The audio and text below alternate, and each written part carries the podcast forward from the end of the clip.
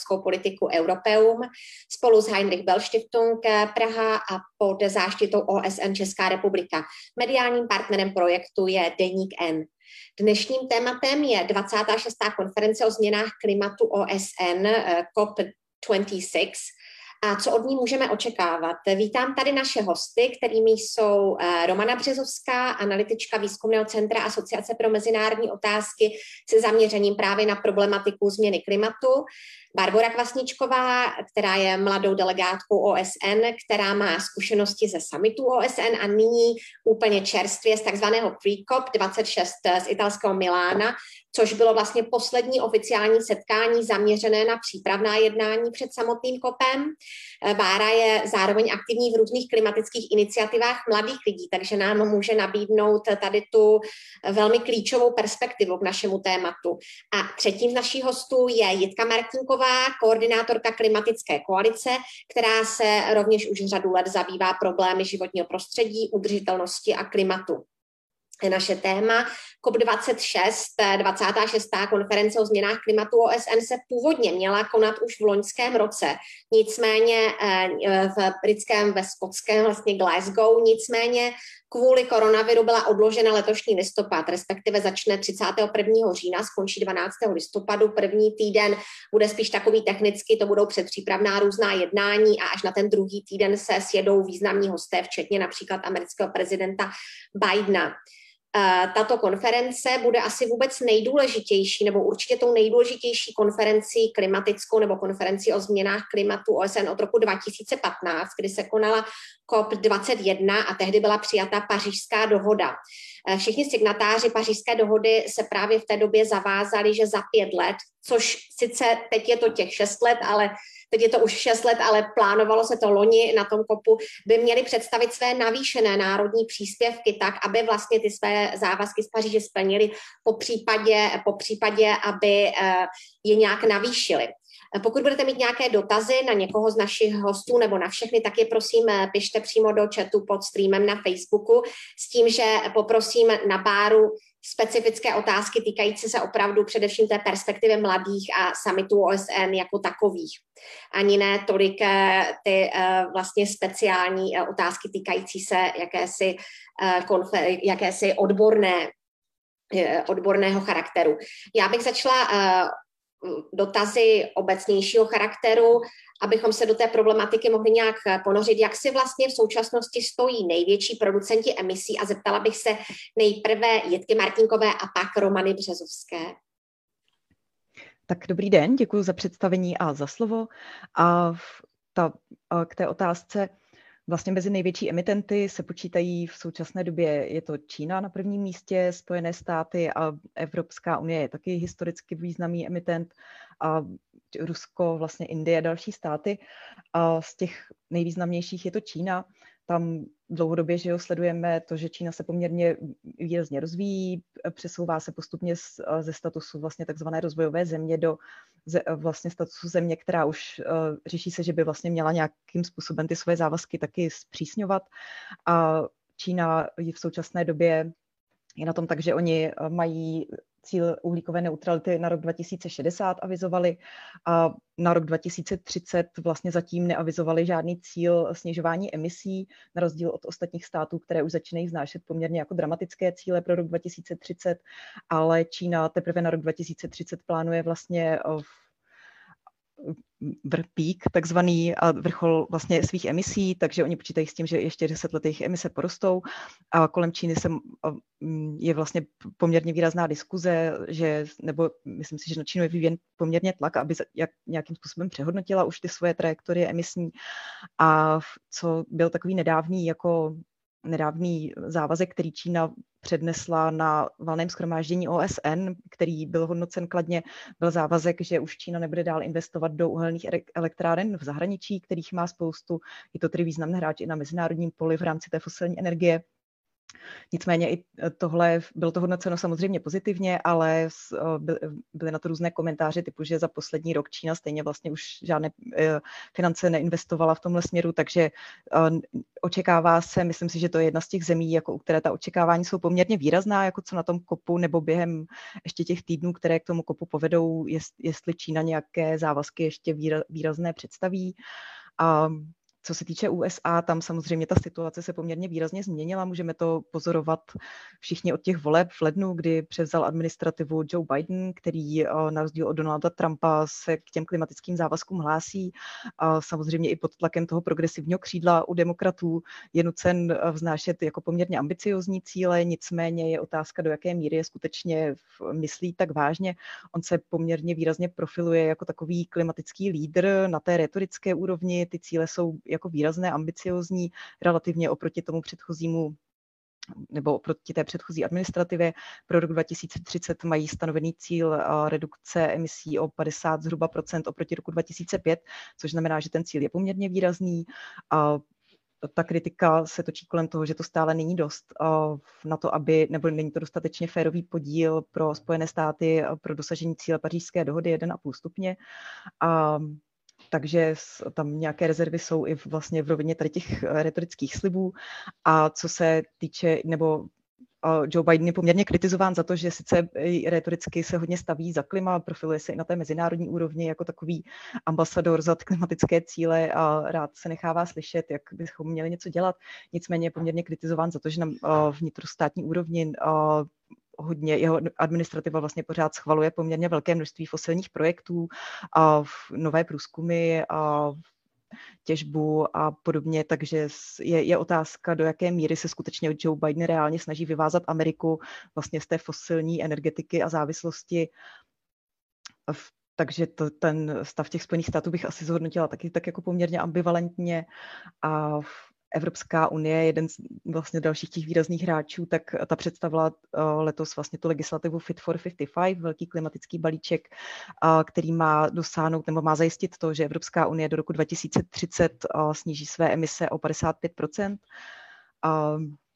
je to vlastně jako z těch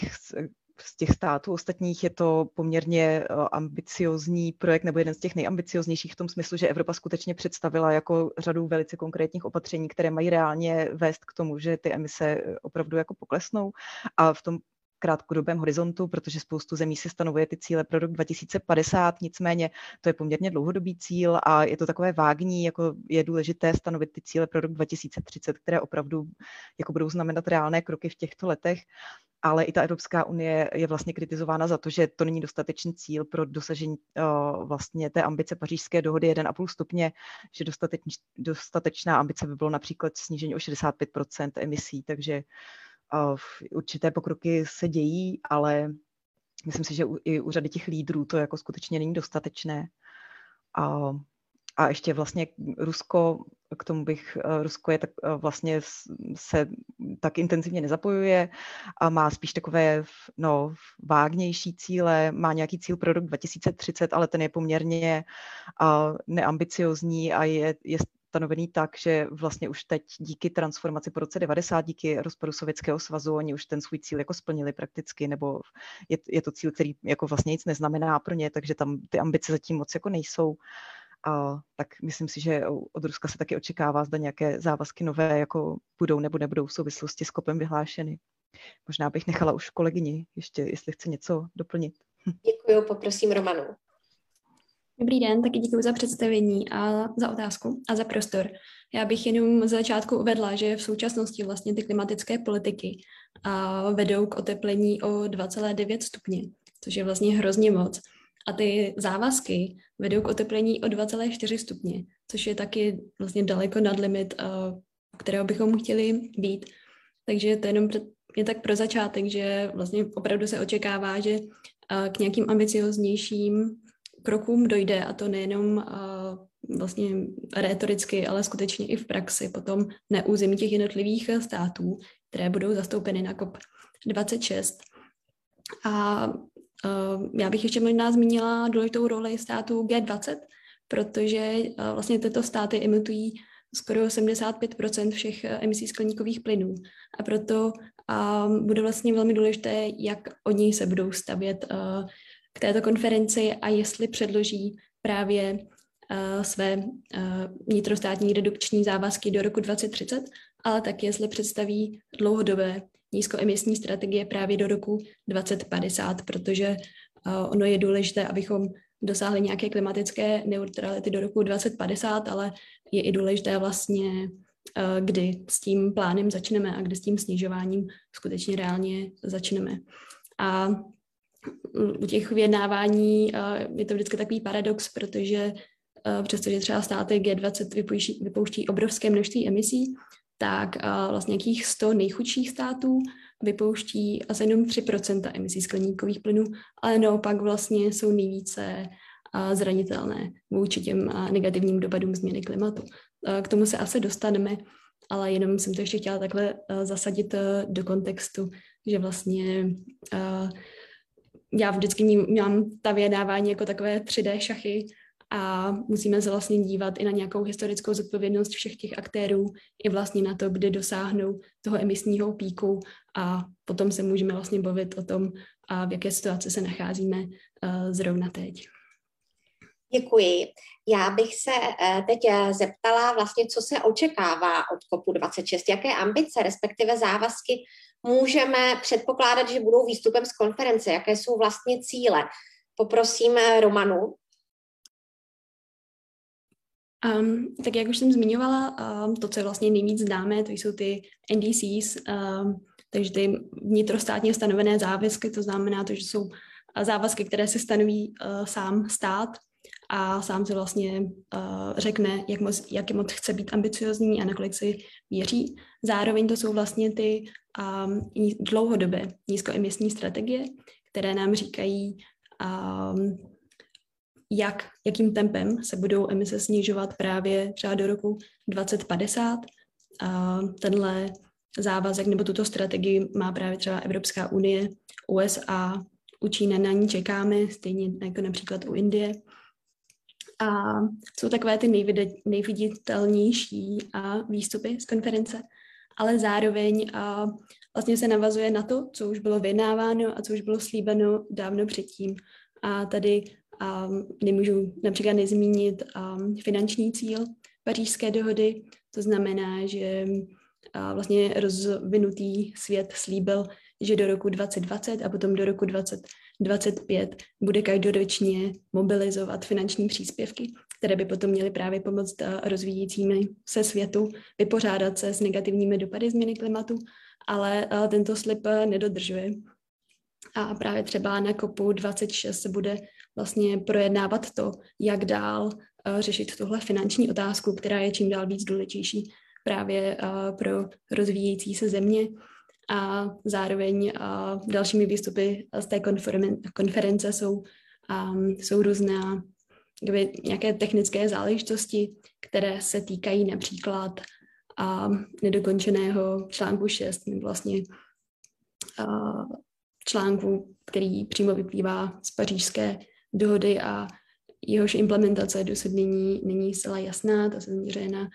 um, tento článek se zaměřuje na uh, mezinárodní trhy s uhlíkem a mezi nějaké jiné další cíle patří i uh, vlastně um, jednání o tom, jak, jak transparentně budou státy reportovat o svých emisích, jak budou komunikovat své závazky, například v jakých časových horizontech a i třeba jaké jednotky budou používat. Takže to jsou už spíš takové technické uh, libůstky pro, pro díky, ale i to je vlastně důležité k tomu, aby, aby ta uh, dohoda skutečně mohla být implementována uh, všemi smluvními stranami. Ještě poprosím o doplnění tady k tomu paní Martinkovou. Ko? Jo, děkuju. Já myslím, že kolegyně to schrnula docela hezky, vlastně ty cíle. Mně přijde, že ten COP se vlastně hodně představuje jako naše poslední šance dosáhnout 1,5 stupně, nebo v letě byla vydána ta zpráva IPCC, mezivládního panelu OSN, pro změny klimatu, která poskytuje tu vědeckou bázi, vlastně nějakou vědeckou, vědeckou studii, která mluví o tom, jak, v jakém stavu se nacházíme s klimatem a od té se potom odvíjí to mezinárodní vyjednávání a už vlastně kolem té dohody IPCC Antonio Guterres tajemník, generální tajemník OSN, tak vlastně měl takový projev a vlastně vyzval k tomu, aby ten COP se stal umíráčkem pro uhlí a další fosilní paliva, nebo aby tenhle ten rok znamenal jako přelom i tady v tom smyslu. Skutečně hodně apeloval na to, aby ta mezinárodní akce proběhla z té zprávy vyplynulo, že skutečně z toho času není moc. Ten uhlíkový rozpočet se jako krátí velice rychle a ta akce musí být skutečně rychlá, takže si myslím, že ten kop je pojímán i jako taková přelomová událost, nejvýznamnější kop vlastně od té Paříže, kdy by mělo skutečně dojít nějakému výraznému navýšení těch NDCs, jak zmiňovala tady Romana Březovská, a že by skutečně ty země měly nějakým způsobem všechny představit takové závazky, které povedou k tomu dosažení toho, jedno, jeden, toho cíle 1,5 stupně. A v souvislosti s tím si myslím, že se možná trochu očekává i to, jestli se povede dosáhnout nějaké dohody jako o ukončení investic do těch fosilních zdrojů energie. Myslím si, že o tom taky se vede jako poměrně diskuze, že se objevují různé iniciativy a myslím, že to bylo minulý týden nebo dva týdny zpátky, tak několik zemí, kromě toho, že tedy Čína oznámila to, že končí s investicemi do uhlí v zahraničí, tak několik zemí v Německo, Velká Británie, že která hostí COP a několik dalších zemí, tak představili iniciativu Uh, teď tuším, ten název byl No More Coal Power Compact, která ohlašuje, že už tyto země nebudou investovat od letošního roku do fosilních zdrojů, do uhlí a vyzývají ostatní země, aby se připojili k téhle výzvě, takže já osobně očekávám, že možná tam ta diskuze proběhne tady v tom směru trochu. A jinak souhlasím, že, že tam bude hodně i o ty finance klimatické, vlastně, jak zmiňovala kolegyně, eh, že bohaté země slíbily eh, věnovat těch 100 milionů dolarů rozvojovým zemím. Tuto, tuto částku vlastně eh, se nepodařilo dosáhnout. Pro rok 2000 až 2025 by měli každý rok vlastně mobilizovat tyhle finance. Mluví se o tom, že to je minimum, které je nezbytné. Mluví se taky hodně o tom, že ty země, které vlastně rozvojové nebo ty nejhůř zasažené země, které samozřejmě za tu klimatickou změnu můžou jako nejméně, tak se poměrně potýkají už z dopady už teď a vlastně nemají peníze ani na ty jako základní adaptace, tak je tam hodně velký důraz i na adaptace, adaptační opatření a je, je poměrně velké volání potom, aby část nebo dostatečná část těch peněz šla právě na adaptační opatření. Teď byla na úrovni Evropské unie v Dneska probíhal ECOFIN, setkání ministrů a ministrní uh, financí vlastně ze zemí Evropské unie a nevládní organizace Climate Action Network Europe uh, například vyzývali právě uh, tady ministry a ministrině Evropské unie, aby podpořili i to, aby se právě mobilizovalo mezinárodně alespoň 50 miliard dolarů každý rok právě na adaptace přímo. Takže myslím si, že tam bude diskuze i tady v tom směru hodně, myslím si, že to bude hodně o té spravedlnosti vůči právě těm zemím, na které jako nejvíc dopadají už teď uh, důsledky změny klimatu a, a myslím si, že to bude i o nějakém nastolení důvěry nebo obnovení důvěry právě ze strany těchto zemí vůči jak, jakoby těm rozvinutým nebo bohatým zemím. A, a ta diskuse podle mě se povede hodně jako v, v rovině těch financí právě. Děkuji. Teď bych poprosila Báru Kvasničkovou. Vy jste vlastně se účastnila Príkopu 26, což bylo opravdu to bylo poslední jednání přípravné před samotným kopem, takže z toho nepochybně nějaké výstupy byly. Jaké jste tam z toho měla eh, dojem, pocit, jaké si tam myslíte, že by už jako se rýsují nějaké cíle nebo co se očekává? Jo, děkuji. Tak já jsem se uh, účastnila vlastně mládežnického summitu, který Príkopu předcházel a v poslední den našeho mládežnického summitu začal i samotný Príkop a cílem našeho setkání bylo právě formulovat jakési, do, jakési doporučení um,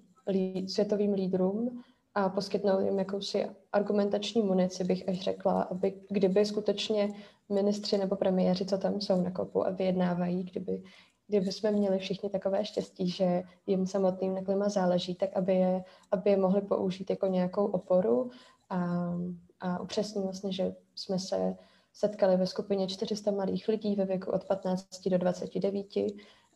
z 186 zemí světa. Um, bylo, nás tam, bylo nás tam docela dost a vyšli, prošli jsme docela velkým výběrovým řízením s, s 8700 přihlášek a um, pracovali jsme vlastně ve čtyřech pracovních skupinách a jedna řešila i finanční mechanismy a chtěla jsem tady vlastně ještě navázat na to, co říkala i Romana, i Jitka, um, že často se evropské země zaváží tomu pos, poslat nějaké peníze do, do, do, do, do rozvojových zemích a pak to neudělají, tak my jsme vlastně um, ještě bych k tomu chtěla doplnit, že my jsme na tohle jsme taky dost uh, naráželi a měli jsme k tomu nějaká doporučení a taky ještě problém to, že ty země se zavazují poslat třeba částku um, na rok a každý rok se ta částka může měnit, ale to pro, to pro ty africké země, které těmi penězmi potřebují nějak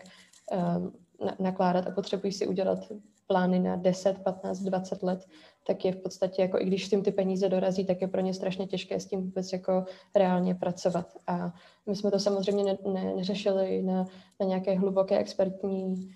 um, nějaké, jo, z nějakého jako velmi expertního hlediska, i když mezi námi byli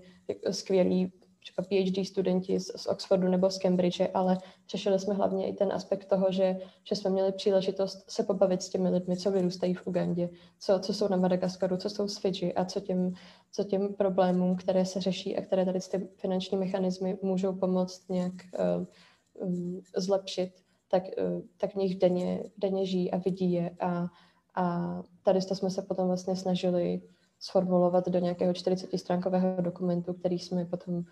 z kterého vlastně se udělalo jako kratičké doporučení a to jsme, to jsme ministrům předali a um,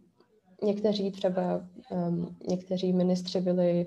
um, myslím, docela, docela dojatí tím, omlouvali se vlastně celé generaci a nám, co jsme tam byli, za to, jak k tomu tématu při, při, přistupují, za to, jak ho neřeší. Zároveň nám děkovali za to, že vůbec jako tady to téma řešíme a že aspoň nějakým způsobem se snažíme pomoct a v podstatě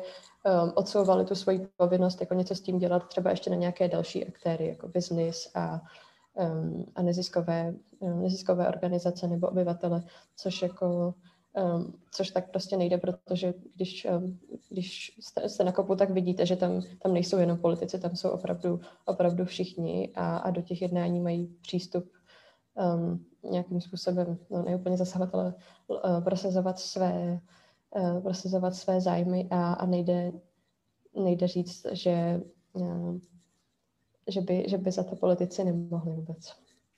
Uh, Určitě děkuji moc za příspěvek a rovnou na to navážu, protože politikové jsou nakonec ti, co to podepíšou, co se k něčemu zavážou, co vlastně budou prezentovat ten výstup a musí ho potom prezentovat a prosadit u sebe doma. Zároveň oni jsou samozřejmě ti, co jsou ovlivněni různým, ovlivněni různým, různými skupinami. Nicméně měla jste pocit, že politici na kopu nebo na príkopu uh, mohou brát mladé lidi vážně, jak vlastně, ještě se zároveň zeptám, jak tu situaci v současnosti mladí lidé, opravdu mladí, vaše generace a ještě i mladší, jaký berou tu situaci, jaký vnímají? Je tak eh, určitě nemám žádný mandát na to mluvit celkově za mladou generaci, jenom protože uh, mi je teďka 22, ale um, co bylo vidět na, na jednáních, je jasné to, že mezi mladou generací, jako i mezi jakoukoliv jinou generací, nejenom mladou, uh, mladou se vlastně to, to, jak vnímají důležitě změny klimatu, odvíjí dost od toho, kde žijí, což je prostě úplně jasné, že když budu, když budu uh, ří, žít na ostrovním, na nějak, v nějakém ostrovním státě a bude a každý, každý rok mi o dva metry zmizí uh, můj domov, tak, uh, tak to klima budu muset řešit úplně, úplně jinak, než, uh, než eh, když jsem v Česku a, a jednou za, za, za týden si přečtu o tom, jak eh, strašně řešíme tady sucho už několik let a, a nedaří se nám ho tolik zlepšit. Takže tady to tam bylo jasně vidět v těch vyjednáváních. Um, potom um, tam bylo i dost vidět třeba, což, což mi teda přišlo docela, až mě to i šokovalo, protože už jsem na jiných summitech byla předtím a tam jsem vlastně vždy zastupovala jako pohled eh, České republiky. To znamená, že jsem tam byla z nějakého mandátu MŠMT, MZV a tady jsem byla sama, sama za sebe na tom setkání mladých lidí a bylo strašně vidět, kdo z těch mladých lidí je tam z nějaké svobodné demokratické země a nebojí se vůbec jako promluvit nějak svobodně. Um, spousta zemí, třeba uh, spousta mladých lidí z, z Blízkého východu um, bylo vidět, že často argumentovali, třeba když jsme, když jsme navrhovali, že by bylo fajn, aby, aby vlády nějak efektivně přistoupili ke greenwashingu a skončili s ním, což je vlastně jako úplně minimální věc, co se dá jako v rámci celé změny klimatu řešit, tak, eh, tak jenom tady s tím třeba měli, měli problém a měli pocit, jako, že ale tohle je něco, jako, co, za co nebudou rádi doma, až se vrátím jako k sobě, že tady řeším. Takže um,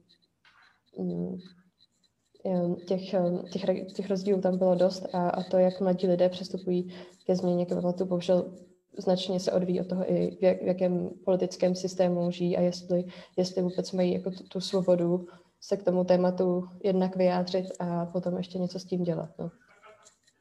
Děkuji, to je nesmírně zajímavá perspektiva. Já se teď zase vrátím ke konkrétnějším otázkám s tím, že bychom se teď věnovali vlastně očekávanému vyjednávání na kopu, které asi nebude úplně snadné, ke kterému nám posléze směřují i otázky od diváků, na které již brzy dojde řada. Zároveň jenom připomínám, pokud máte nějaké dotazy, prosím, pište je do chatu pod naším streamem na Facebooku. A já se teď zeptám nejprve Jitky a potom Romany, jakou roli se hraje Evropská unie, Spojené státy či hostující Británie v mezinárodních vyjednáváních na kopu. Co si o tom myslíte? A, tak děkuji za otázku. Um, já si myslím, že Velká Británie se hodně snaží, ona se hodně taky staví do role takového klimatického lídra v rámci Evropy nebo vůbec v rámci těch vyspělých zemí se jí podařilo hodně jako srazit emise vlastně vzhledem k HDP, takže se sama i snaží nějakým způsobem eh, stavět do role někoho, kdo jako udává tedy ten krok. Dnes například Boris Johnson ohlásil opět nový závazek. Myslím si, že to jsou takové ty závazky před tím kopem, aby se jako všichni předvedli v nějakém lepším světle a ukázali, že jako něco dělají. Tak vyhlásil závazek, že od roku 2035 Británie bude vyrábět energii pouze z takzvaně čistých zdrojů, což znamená bez fosilních zdrojů, jenom z obnovitelných zdrojů a z jádra. A co mají vlastně Alok Sharma, který je prezident KOPu, tak si myslím, že se jako snaží jako vyjednávat hodně nějaké aktivity, snaží se získat podporu skutečně těch států jako pro, pro ty cíle, kterých chtějí dosáhnout. Co je podle mě poměrně vytýkáno Borisi Johnsonovi, tak uh, uh, slyšela jsem kritiku, že a on k tomu jako nepřistupuje dost seriózně a že vlastně je to možná i projev jeho politického stylu, že jako to nechává poměrně dlouho jako ladem a pak se do toho tak nahrne s vervou, ale vlastně, že to jako svým způsobem podcenil tím, že jako nějak jako nepracoval dlouhodobě vlastně na podpoře toho kopu a ale jinak si myslím, že jakoby ta Británie se asi snaží k tomu přistupovat poměrně seriózně. Um, Amerika, jak už jsem říkala, vnímám Joea Bidena jako retoricky klimatického lídra, který ale jako má takovou pochybnou, on jako na tom mezinárodním, na tom mezinárodním poli si myslím, že se snaží jako vyjednávat, má uh, toho klimatického zmocněnce Johna Kerryho, který jedná i s Čínou, například jednal v, v, před vlastně summitem jejich prezidentů o nějakých klimatických závazcích nebo snaží se taky asi dohodnout nějaký posun, ale je taky otázka, jako jak uh, jak to potom dopadá u nich vlastně vnitrostátně, jako jak už jsem říkala, tak tam uh, mají nějaké jako sliby, ale uh, těžko říct, jaká bude ta uh, aplikace nebo realizace. A co se týče Evropské unie, tam mě trošku přijde, že Evropa je hodně pohlcená vlastně tím balíčkem Fit for 55, nebo tím, že si pokusila splnit nějak domácí úkol, navýšila ty svoje ambice a teď se snaží hodně jako realizovat uvnitř tu svoji administrativu, i když uh, taky v rámci nějakých mezinárodních jednání Evropa nebo Franz Timmermans uh, se chystá do Ruska například, uh, nějakým způsobem dojednávat nebo taky se bavit o tom, jestli Rusko by nějakým způsobem nezvýšilo své klimatické ambice, tak nějaké snahy i v rámci těch mezinárodních jednání tam jsou, ale já trošku se obávám, že Evropa hodně teď řeší vlastně tu svoji vlastní klimatickou agendu a upřímně řečeno, myslím si, že Evropa by jako se mohla postupovat jako klimatický lídr nebo mohla by pomoci těm vyjednáváním za prvé, za prvé mobilizací těch financí nebo důkazem toho, že vlastně je schopná pomoct jako tím rozvojovým zemím, je schopná finančně se podílet na těch závazcích, které jako skutečně třeba vlastně i vůči tomu vůči těm zemím, které mají větší problémy s adaptací. Myslím si, že by měla být důsledná vlastně v rámci eh, tady té pomoci a měla by se asi poměrně jasně přihlásit i k tomu cíli 1,5 stupně, což dosud neudělala. V Evropě ta diskuze se točí kolem těch 55% emisních eh, redukce vlastně emisí do roku 2030. Ten férový podíl je těch 65% a neziskové organizace kritizují Evropskou unii, že by neměla řešit balíček Fit for 55, ale Fit for 1.5, že by měla tu legislativu směřovat přímo jako k tomu emisnímu cíli pařížské dohody. Takže myslím si, že Evropa má taky poměrně velké rezervy ještě v tom, aby jako k těm jednáním přispěla nějak intenzivně a skutečně dala najevo, že chce dosáhnout cíle pařížské dohody. A tak myslím si, že vidím rezervy vlastně na všech stranách, ale myslím si, že ta Británie se poměrně snaží. Děkuji, poprosím Romanu. Um, já souhlasím samozřejmě s tím, co bylo řečeno a co týče přímo toho vyjednávání, tak myslím, že Velká Británie teďka jeden vlastně po, po, po Francii je stát, který přikládá tím vyjednáváním opravdu velkou váhu a snaží se vyjednávat na všechny strany, jak to jde. A to může přispět jakoby k nějakým ambicím, které bychom rádi viděli. Ale jak bylo zmíněno, um, vlastně ta legitimita těch států je často podrývána tím, jakou mají oni sami politiku vlastně na svém území. A nedávno vyšla i zpráva od Climate Change Committee, což je takový výbor změny klimatu u britské vlády. Je to nezávislý orgán, který nějak tak monitoruje vlastně britské klimatické politiky, jak mitigační, tak adaptační. A ta, ta, ta vlastně, ta zpráva říkala, že Velká Británie už se oteplila o 2,1 stupeň, myslím, a že například se staví domy, které vlastně vůbec nejsou přizpůsobeny na, na, na ty další teploty, které nás, na ty vyšší teploty, které mm, budou ohrožovat uh, obyvatele Británie, a nebo že vlastně Velká Británie nedostatečně řeší i, i úmrtí, uh, které se staly v důsledku vlny veder. A, takže na jednu stranu na mezinárodním poli to jsou vlastně velcí hráči, ale uh, lze se do nich uh, relativně lehce strefovat právě proto, že mají velké mezery uh, ve svých vlastních politikách. A co se týče USA, tak tam jsou asi všichni rádi, že um, Biden se připojil opět k pařížské dohodě, ale i z jeho retoriky je jasné, nebo vlastně jak uh, určitě si možná pamatuje takový projev, jak říká uh, for me climate change, our jobs, nebo vlastně říkal, že pro něj je změna klimatu spojená především s novými pracovními místy. A to opět spíš ukazuje na to, že víc než, že by chtěla řešit změnu klimatu, tak chce řešit vlastně americkou ekonomiku, která zase a může podrývat nějaké klimatické ambice třeba jiných států. A,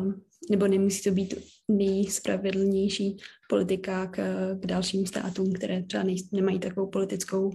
uh, sílu. A co se týče Evropské unie, tak uh, jak už bylo zmíněno, uh, musí si udělat vlastní domácí úkol, ale obálně na, obecně na globálním poli je opravdu jediná jako lídr a uh, jako takový stmelovací aktér a můžeme být asi rádi, že, že tam takový aktér je. Na to nám, eh, děkuji, na to nám naváže přímo eh, první dotaz od diváků, eh, na který už jste dámy částečně odpověděli, nicméně můžeme, můžeme se mu ještě chvíli věnovat. Znamená rozhodnutí USA znovu se připojit k tady je k OSN v boji proti změně klimatu, tím je míněna pařížská dohoda, mnohokrát zmíněna, že COP26 bude s větší pravděpodobností úspěšnější. Očekáváte nějaké další rozpory mezi ostatními státy, co například země Evropské unie dokáží během konference hovořit jedním hlasem? Já tady ještě jenom zmíním, tady byl ještě dotaz o vnitropolitické situaci ve Velké Británii, zda to nějak může ovlivnit, co se týče Skotska a a vlastně zbytku Británie. Já ten dotaz, omlouvám se, vynechávám, protože nemáme zde experty přímo tady na tuto tematiku, takže se mu asi v této chvíli spíše vyhneme. Takže poprosím nejprve Romanu a potom Jitku, prosím. Uh, tak co se týče té Velké Británie, tak uh, určitě je to velká ekonomika. Vlastně v současnosti přispívá nějakými 12-13% uh, do vlastně do emisí v, v globálu, což je, což je hrozně moc, takže je důležité mít uh, podporu takového velkého aktéra a nejenom na úrovni vlastně amerických měst, ale skutečně té, té centrální vlády. A potom tam byla otázka, jestli a... Já to ještě zopakuji, omlouvám se. Takže znamená rozhodnutí USA znovu se připojit k pařížské dohodě, že COP26 bude s větší pravděpodobností úspěšnější. Očekáváte nějaké, další, nějaké rozpory mezi státy, co například země EU eh, dokáží během konference hovořit jedním hlasem, protože i tam jsou vlastně různé rozpory? Děkuji moc. K první otázce, ano, myslím si, že, eh, že bude úspěšnější určitě. Co se týče dalších rozporů, tak eh, pro mě je tam zajímavá možná kolize právě mezi těmi rozvinutými státy a rozvojovými státy, i jak uh, hovořila Bára Klasovitníčková o, o těch uh, slibech, které putují vždycky směrem k, k rozvojovému světu, tak ty se často neplní. A vlastně tím, tím chudším státům uh, už dochází trpělivost a pro ně jsou zase důležité jiné cíle, nejen ty mitigační, ale i právě adaptační a finanční, které jsou také součástí pařížské dohody a, a v tomto kontextu i vzhledem k tomu, že jich je vlastně více než uh, rozvinutých států, tak mají značnou politickou i vyjednávací váhu. A bude to zajímavé sledovat. Um, já zmíním jenom jeden případ, um, nebo jednu oblast, ta se týká um, adaptačního, globálního adaptačního cíle, kdy vlastně rozvojové státy by chtěly kvantifikovat tento adaptační cíl, to znamená cíl, který by měl ukázat, jak moc jsou adaptační opatření efektivní. Ale to je velmi složitá otázka a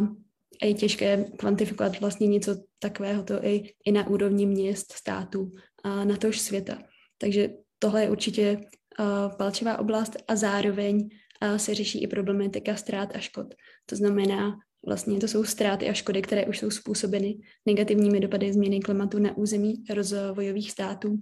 a rozvojové státy vlastně žádají nějaké kompenzace nebo nějaké náhrady těchto škod a probíhají jednání vlastně, jak jak na tuto novou situaci a, reagovat. A poslední otázka se týkala rozporu EU a um, z mé zkušenosti mám vždycky Evropská unie um, jasně stanovený mandát, má nějakou svou pozici a, a je spíše nepravděpodobné, aby se uh, členské státy EU na konferenci nedohodly nebo měly jiný postoj k nějakým otázkám. Poprosím Jitku k tomu o doplnění. A děkuju. Já vlastně souhlasím ve většině nebo ve všem s předřečnicí. A myslím si, že eh, to, že jak Spojené státy se přihlásily k pařížské dohodě, je určitě posun k lepšímu, že tam je vidět minimálně ta vůle a jako je cítit i větší ochota podle mě ostatních států se zapojit do něčeho, kde mají jako pocit, že tam teda i velcí emitenti jako se snaží nějakým způsobem zvažovat, co teda, jako, jak mohou přispět, než aby to blokovali. A s EU vlastně souhlasím, že tam pravděpodobně na té mezinárodní úrovni ten hlas je poměrně jednotný a i, myslím si, že i tím, že EU už vlastně svoje závazky teď nějaké konkrétní má, tak si myslím, že tam jako teď ten hlas EU je poměrně jasný a s rozpory uvnitř EU si myslím, že určitě tady na to téma probíhají, je to vidět i na naší národní úrovni, jak se tady diskutuje o balíčku Fit for 55, ale myslím si, že to bude spíš eh, praní špinavého prádla doma a nemyslím si, že to nějakým způsobem ovlivní jako nějak významně vyjednávání na kopu. A co se týče těch rozporů, tam souhlasím s tím, že asi ta hlavní linie jako mezi těmi státy je uh, přesně, jak říkala Romana, je to vlastně ta linie mezi těmi státy, které uh, jsou uh, vlastně ta G20, která jako má na svědomí drtivou většinu emisí a v, uh, nedávno vyšla nějaká studie, která uvádí, že jenom země G20 by byly schopné udržet globální teplotu na 1,7 stupně, kdyby jako, takže ty ostatní státy ani jako nemusí vlastně, nebo teoreticky to zásadní vlastně práce je na G20 a myslím si, že tam jako je přesně cítit asi ten rozpor nebo ta únava jako z těch zemí, které vlastně vlastně řeší ty dopady a vůči jako ochotě tady těch rozvinutých zemí nějakým způsobem právě se podílet i tady na těch ztrátách a škodách, což je jedno z témat, které pravděpodobně se tam bude taky řešit a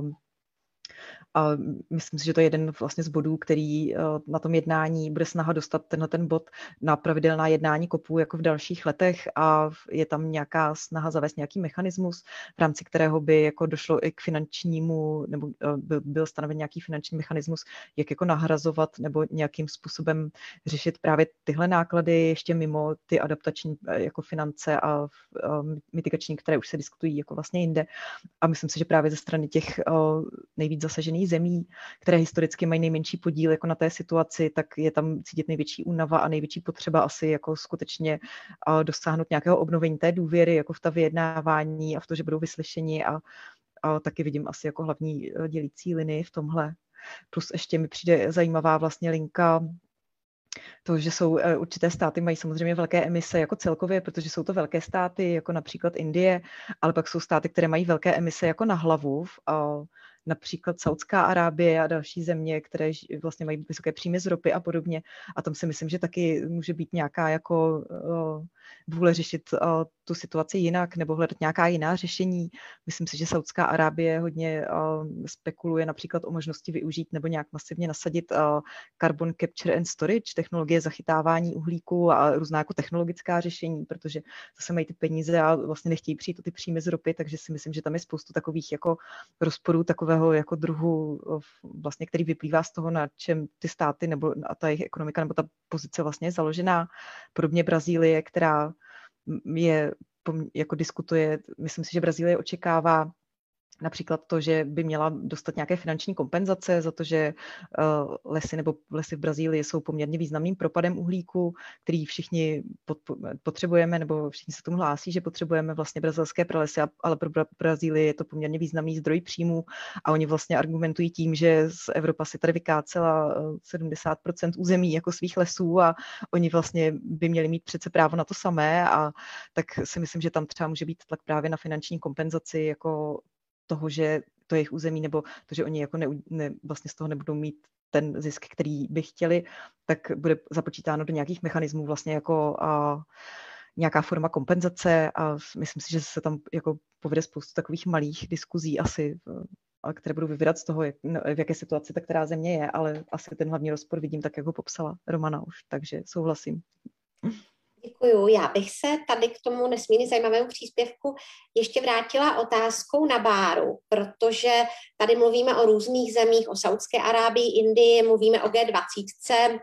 A já se chci ptat, jak mohou třeba mladí lidé, lidé tlačit na vlády, dejme tomu třeba G20, G8, konkrétních zemí, co mohou udělat, když zároveň tady máme ten váš nesmírně důležitý postřeh, že v některých zemích, například na Blízkém východě, vlastně v určité závislosti na režimu ti mladí lidé nemluví tak jasným hlasem, tak dejme tomu pro klima hlasem, jako třeba v, eh, v EU, ve Spojených státech a podobně. Takže když si vezmeme třeba jako příklad té Saudské Arábie, kde by to asi bylo důležité, nebo i třeba Indie, tak jak, co vlastně mohou ti mladí lidé dělat a co by chtěli? Tak samozřejmě je mi jasné, že nemůžete mluvit za všechny, ale jak to vnímáte ze všech těch setkání, summitů a podobně? Jo, děkuji moc. Jenom ještě předtím, než na to odpovím, tak bych chtěla říct, že vlastně to, co tady už eh, výborně eh, Jitka s Romanou popisovali, jako všechny nějaké teoretické problémy toho, jak vypadá to, to vyjednávání, že tam, jsou, že tam je prostě jasně vidět ta historická otázka toho, že africké země jsou prostě naštvané na, na, na Evropu a, a další. A, tak, eh, takže tady to jako jsme, jsme tam měli ještě s Ludskou Vodvářkovou, která tam byla se mnou společně z České republiky, možnost jako vidět i mezi těmi mladými lidmi a není to vůbec jako žádná teoretická otázka, ale je to prostě je to jako uh, hold to tak prostě je. A a ty, ty, ty lidi, jako lidi, um, většina mladých lidí z Afriky, co tam bylo, jako jsou naštvaná jsou, a, jsou, a jsou naštvaná v právu. A, a, a fakt jako, i když jsem byla na kolku předtím, tak jako v některých, um, některých situacích se fakt dá říct, že ty země dostávají bídu, protože třeba ty, ty uh, jednání probíhají jako za zavřenými dveřmi, někdy tam ty africké země nemají přístup, to se dost řeší jako v těch, i v těch mládežnických organizacích, jako, že třeba najednou mají, že sledují nějaký bod a najednou se jim přemístí jednání někam a nemůžou, jako, nemůžou, nemají jak se tam dostat. A uh, i třeba tady na tom mládežnickém summitu, kde jsme byli teďka, nás tam pozvali 400 lidí uh, z celého světa s tím, že nám všechno zafinancují a že to celé bude probíhat ve francouzštině a v angličtině, protože tam byla spousta lidí, které, které anglicky vůbec nemluvila, ale jako klimatem už se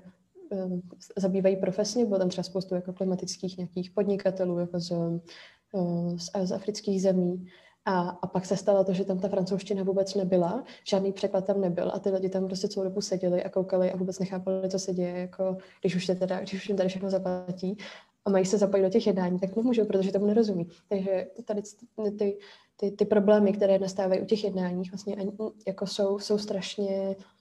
jsou strašně jednoduchý a jsou strašně běžný a jsou, a jsou, a jsou pořád a dějou se i jenom na těch mládežnických setkáních, což mi jako což je velmi zbytečný. No a co, co ty lidi s tím, uh, s tím můžou dělat? Um, Irsko uh, a Marshallovy ostrovy přišly s konceptem klimatické, klimatické rady mládeže před, před pár lety. a navrhli vlastně formát toho, jak by vláda mohla do svých jako rozhodovacích procesů nějak zahrnout vůbec hlas mladých. A um, teď po světě vznikají uskupení mladých expertů, mladých aktivistů, mladých politiků, které společně vždycky na něčem sednou, um, shodnou, um, ať už je to třeba termín spalování uhlí, jako jsme se sedli, tady, shodli tady v České republice, kdy jsme doporučili vlastně ten, ten nejbližší Um, nejbližší možný z, třech navrhovaných scénářů, co měla uhlná komise, tak jsme vybrali ten rok 2033, i když ani ten vůbec ne, ne, neodpovídá pařížské dohodě. A jak už říkala Romana, my se, my se ani ne, neblížíme k těm cílům pařížské dohody dneska. Tak um, ať už je to jakýkoliv problém, mladí lidé se na něčem shodnou a potom vlastně tím, že, tím, že jich je tam tolik a tím, že mají tak doufám, autentický hlas toho, že to jsou jako lidi, co, co na té planetě budou žít ještě dost dlouho a chtějí mít další děti um, a, no, a, a chtějí dýchat čerstvý vzduch a tak dále a tak dále, tak, um, tak mají nějakou moc vlastně na politikům tady to, tady to předat. A, a a ve své podstatě jako můžou akorát, eh, můžeme akorát žádat o to být vyslyšení. No. Takže to je vlastně jeden, jako, jeden z nástrojů, jak, jak můžou mladí lidé být koncepčně zapojeni do, do rozhodování o klimatu nebo vyjádřit se vůbec do, eh, vyjádřit se ke klimatické politice přímo um, um, směrem k těm, kdo, kdo o ní rozhodují, ale pak je tady nabízí se vlastně, to, tohle má už dneska jako ve všech oborech, ve všech, ve všech oblastech života a nabízí se tady spoustu dalších o, cest, jak se, jak se mladý člověk může do toho, do toho zapojit. Takže, jak už jsem zmiňovala, vlastně třeba spousta um, spousta mladých lidí z Afriky si um, zakládá firmy, startupy, které právě přispívají nějak k řešení změn klimatu. Myslím, že jsme tam měli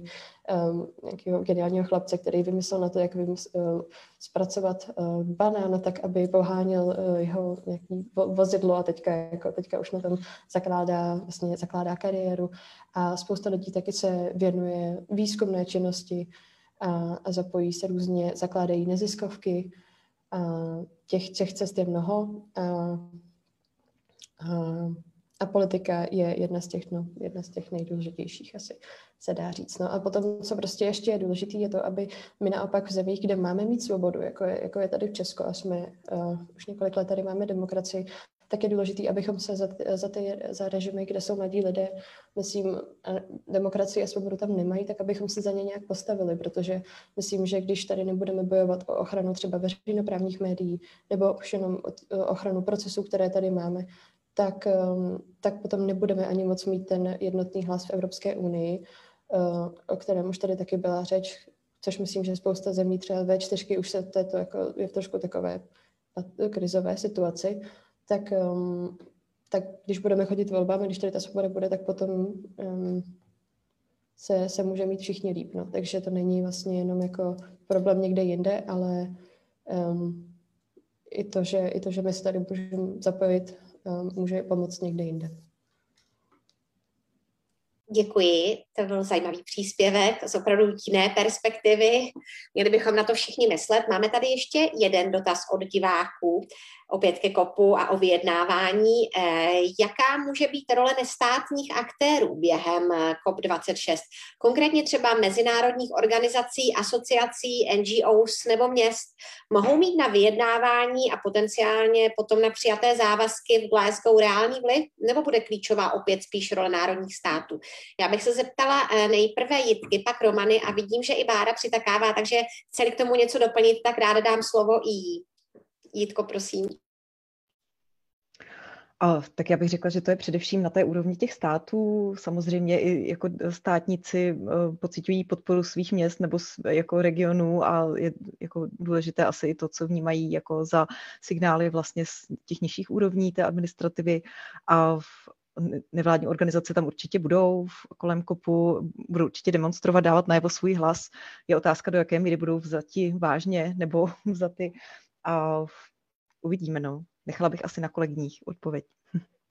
Děkuji. Romano, prosím. Um, u těch dohod jsou nejdůležitější ty, ty smluvní strany těch dohod, takže to jsou státy. Ale neziskové organizace a třeba akademická obec mají hrozně důležitou roli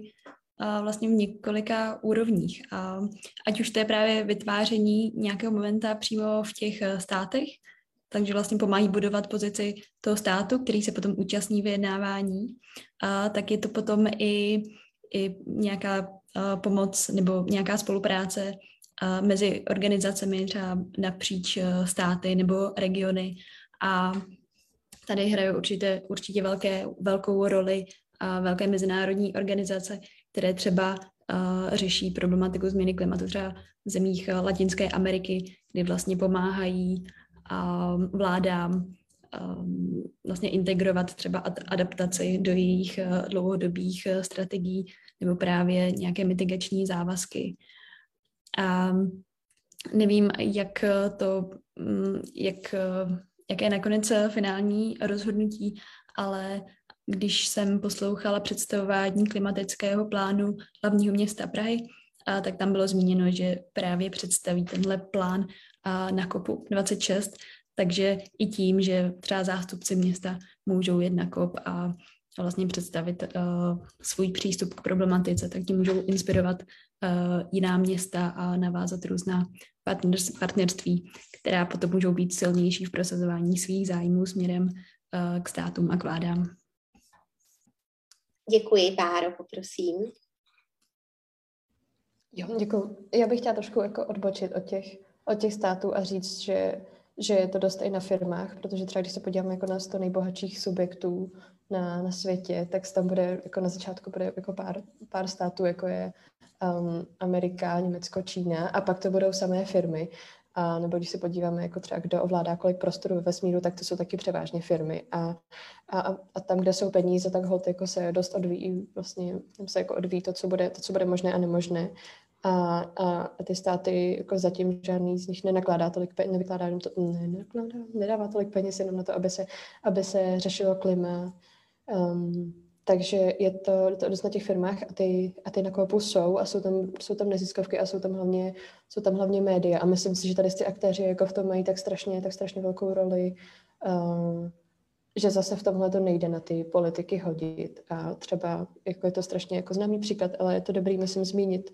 um, Guardian, britský britský deník, jestli se dá říct jedno z největších britských um, médií, třeba před pár lety vlastně se rozhodlo, že se jasně postaví nějak k otázce změny klimatu a že za, začne používat um,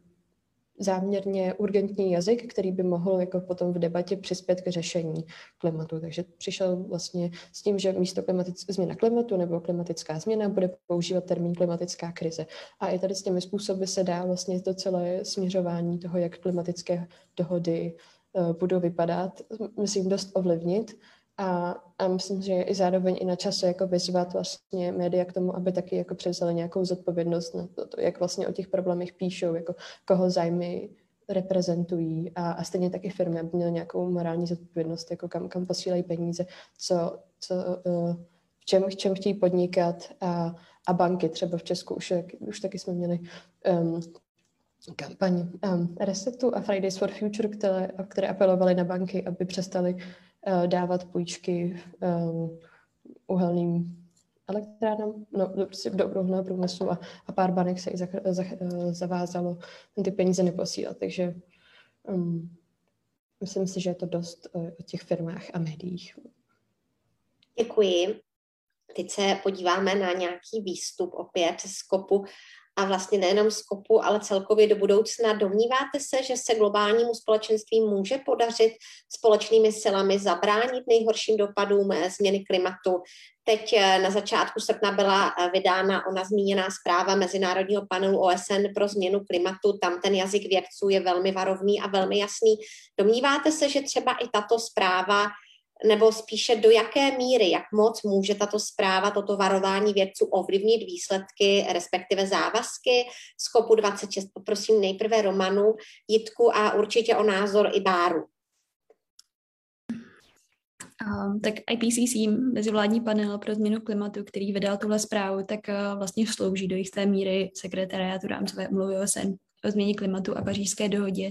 a smyslem je právě poskytovat ty nejaktuálnější informace. A do jaké míry tahle zpráva ovlivní vyjednávání je, uh, je taková nejasná otázka, protože uh, možná mnohem důležitější zprávy i pro veřejnost budou ty další od, od, tohle, od tohle panelu. Uh, v únoru příštího roku vyjde zpráva, která se týká adaptace a právě zranitelnosti států vůči negativním dopadům změny klimatu a potom v březnu by měla být zpráva týkající se mitigace, to znamená, jak se státům a jiným aktérům daří snižovat emise skleníkových plynů. A myslím, že tyhle dvě zprávy budou mnohem zajímavější i pro třeba širší veřejnost nebo odbornou veřejnost a, a můžou vlastně být víc a alarmující. Já si upřímně nemyslím, že by konkrétně ta nejnovější zpráva IPCC nějak významně posunula debatu nějakým směrem, protože v té zprávě vlastně není nic moc nového a většina účastníků kopu už dávno ví uh, řadu informací, které už jsou v té zprávě napsané, jenom jsou teď uh, rozebraný do, do větších uh, detailů. Um, ale je zajímavé, nebo bude určitě zajímavé sledovat zase některé jiné státy. Uh, zmiňovali jsme tady třeba Saudskou Arábii nebo obecně státy OPEC vyvážející ropu, které uh, se snaží do určité míry uh, nepřímo diskreditovat tyto zprávy, ale mají od nich uh, respekt a třeba v nějakých svých uh, zprávách, uh, tak, uh, uh, tak vlastně jenom říkají, že, že je chtějí vzít na vědomí a ne je třeba přímo vítat, ale to už je zase spíš takový, uh, takový detail. Uh, ale obecně si nemyslím, že, že by hrál nějakou zásadní roli v tom, jestli nějaké státy uh, budou mít uh, přísnější emisní závazky, ale můžou, uh, nebo ty zprávy můžou zajmout veřejnost a, a ty můžou mít zase uh, svoji, svoji váhu a svoji sílu vlastně tlačit na ty, na ty vlády. Děkuji, poprosím Jitku. Jo, děkuju. A já se stotožňuji opět s tím, co tady předestřela Romana. Vlastně ty zprávy IPCC souhlasím s tím, že asi lidi, kteří jezdí na kop, nebo tam to vyjednávání nějak se jich účastní nebo je nějakým způsobem připravují, tak asi všichni ví, že v těch zprávách je e, víceméně pořád to samé, akorát se to zpřesňuje vždycky, ta zpráva se tak nějak jako s větší jistotou utvrdí v tom, že e, člověk má vliv na klima a potvrdí si tam jako ty ty informace, které se jako nemění úplně. Co je na ní asi alarmující, je, že ten čas se zkracuje, vlastně na to řešení uhlíkový rozpočet se krátí, tak to si myslím, že byl takový ten asi alarmující moment vlastně z vydání té zprávy, že jsme si opět přečetli zprávu a zjistili jsme, že jako o dalších šest let jak později a nic se jako nevyřešilo, nebo emise pořád rostou, přesně jak už tady bylo zmíněno, vyšlo to hodnocení těch závazků. Ta zpráva poskytuje vlastně rámec k těm jednáním, e, nějakým způsobem říká, co nás dovede k tomu 1,5 stupně, k tomu cíli 1,5 stupně. A takže je to určitě důležitý základ, ale taky si nemyslím, že úplně něco zásadního změnila. Na druhou stranu obávám se, že přesně jak tady bylo zmíněno, že tady jsou pořád jako eh, eh, pochybovačné vlastně přístupy k tomu, že vůbec ta klimatická schoda, jestli jako ta schoda je nebo není, jako myslím si, že to IPCC jako už dávno potvrdilo, že ta schoda je, prostě, že ta klimatická věda jako říká, to, o čem se tady jako bavíme, o čem se diskutuje, a že člověk má vliv na klima a podobně, a tak spíš mě přijde zarážející, že jako podle mě určití politici eh, stále vycházejí z nějakých alternativních klimatických jako uh, vědců nebo faktů a vlastně ani ještě nepřijali, podle mě někteří lidé, kteří jako v těch rozhodovacích pozicích jsou, ten fakt, že jako ta věda nám skutečně říká tohle a že skutečně musíme snížit ty emise takovým způsobem, který nám IPCC zpráva předestírá, abychom toho cíle dosáhli, což si myslím, že ta jednání může samozřejmě komplikovat, nebo tu implikaci vlastně těch řešení jako na těch národních úrovních. A, a ještě k té otázce, jestli se nám podaří dosáhnout toho cíle, tam bych už vzhledem k tomu, že skutečně teda ta zpráva nám říká, že do roku 2030 bychom měli snížit emise asi o 45% jako globálně a vzhledem k tomu, že přesně, jak už tady bylo zmíněno, tak ty emise jako byly vyhodnoceny ty dosavadní závazky a to hodnocení říká, že ty emise do roku 2030 eh, neklesnou o 45%, ale vzrostou o 16%. Oni se ani nezastaví, prostě oni i tak jako zatím se očekává, že ty emise budou stále růst. A tak si myslím, že jako to, kam směřujeme, vlastně to, jak, jaká akce je potřeba a jak rychle je zapotřebí, tak vzhledem k tomu, že ty jednání jsou nadlouho, vidíme, že v Evropě už se přijali, přijala nějaká opatření, ten cíl stále není dostatečný a ten balík Fit for 55, ta legislativa Zatím je to ve formě návrhu komise, je rok 2021, bude za chvíli končit, 2022 je za rohem a máme každý rok snižovat emise o 7% a upřímně řečeno o tom balíku se bude jednat ještě třeba dva roky, jako měsíce vyjednávání a než se jako schválí a myslím si, že jako cesta k jednomu a půl stupni je jako skutečně si myslím už hodně složitá a pak je asi otázka, jestli až jako mimochodem ta zpráva IPCC vlastně předestírá jako pět hypotetických scénářů, o kolik vzrostou emise a počítá, kdy vlastně v kterém tom scénáři dosáhneme které teploty a všechny ty scénáře, včetně toho nejoptimističtějšího, který skutečně jako klade velké emisní nároky na nás nebo nároky na ty redukce, tak počítají s tím, že, do, že, toho, že toho oteplení o 1,5 stupně dosáhneme už vlastně během 20 let, mezi lety 20 až 40 a myslím si, že ten odhad je v roce 2030, že už skutečně překročíme tuhle hranici, takže uh, Myslím si, že skutečně ta šance dosáhnout 1,5 už je jako velice malá. A pak je otázka, pokud zjistíme, že nedosáhneme na 1,5, jestli to jednání povedou k tomu, že si teda řekneme, tak to budou dva stupně a rezignujeme vlastně na to, abychom se snažili o to zmírnit to byť o každou desetinu toho stupně a myslím si, že jako je důležité mít na vědomí, že i když případně se nepovede dosáhnout 1,5 stupně nebo nepovede se naplnit všechna očekávání toho kopu, tak prostě je důležité jako skutečně usilovat o udržení, maximální udržení těch emisí jako na tak nízké úrovni, jak to půjde. A vzhledem k tomu, že ten cíl se pořád formuluje jako 1,5 až 2 stupně, tak trochu se obávám, aby se tam pak nestratilo to momentum ve chvíli, kdy si uvědomíme, že to 1,5 stupně možná jako už je mimo dosah, ale věřím, že jako to momentum spíš roste, než aby se nějak ztrácelo, tak uh, myslím si, že tohle bude důležité, no, jak s tím naložíme. Chtěla bych být optimistická, ale 1,5 stupně už mi přijde ambiciozní hodně. Děkuju, poprosím Máru. Jo, no ještě jako k tomu IPCC, jako já, já doufám, že to, že to nějakou důležitou váhu máte zprávě, protože jako vlastně vůbec nevím, jako co jiného by teda váhu mít, mít, uh, mít mělo. A, a když se bavíme s politikama nebo jenom mezi sebou, jako nějaké ty, ty mládežnické skupiny, tak jako není asi žádná silnější instituce, na kterou bychom se mohli odvolat, jakože tahle instituce nám říká, že tohle, tohle je dobrý a tohle ne. A je potřeba dělat tohle, abychom dosáhli 1,5 stupně. Takže um, možná budu dělat jako, že jsem to neslyšela, abych, abych nadále v tom mohla věřit, že, že, že to tak je. No a ještě vlastně mě napadlo třeba um, upřesnit vlastně, jako co, jak se k tomu 1,5 stupni došlo, že to není jako, že to neznamená, že kdybychom dosáhli nějakým zázrakem, teďka ještě jako to uh, uh, oteplení o 1,5 stupně, takže bude všechno v pohodě. Je to vlastně jenom jako jeden vybraný se scénářů, že ty ztráty spojené se změnou klimatu a ta změna života nebude tak obrovská. Ještě um, jako by byla třeba u, tě, u toho druhého stupně, že, to, že vlastně žádná z, těch, žádná z těch možností ani nezaručuje nic, jako že se budeme mít pořád fajn, protože ta, ta, ta, ta změna u všech procesů a vlastně jako už, no, už, se to, už, se to, už se to nevrátí. A ještě jsem chtěla něco říct a teď, um, teď, mi, to asi, teď mi to asi vypadlo. Jo, že vlastně třeba um, v tomhle jako vidím, proč je smysl ta role mladých lidí zapojovat se do těch otázek klimatu, že mm, když mluvím sama za sebe, tak nemám jako nikoho za zády, kdo by mi, kdo by mi říkal, že něco, že něco je moc ambiciozní a, a že prostě když na těch konferencích jako je COP nebo jiné můžeme být, tak aspoň, aspoň můžeme vlastně říct přesně tady to, že jako vůbec vlastně to, co děláme dnes, nestačí um, k tomu, abychom dosáhli to, co jsme si slíbili. No a jinak um, taky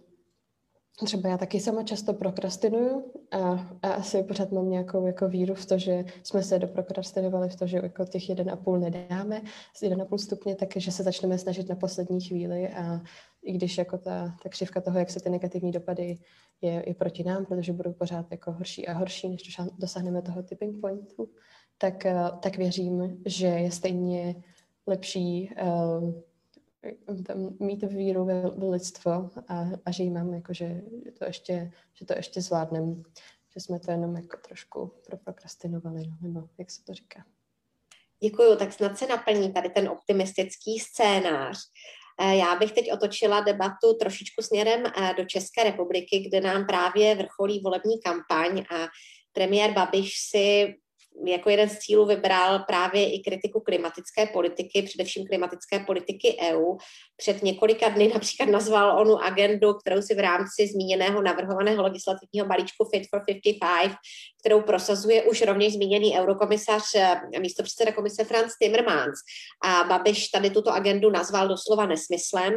Zároveň eh, v rámci kampaně varuje před rozšířením uh, systému emisních povolenek, což rovněž by se mělo řešit na kopu 26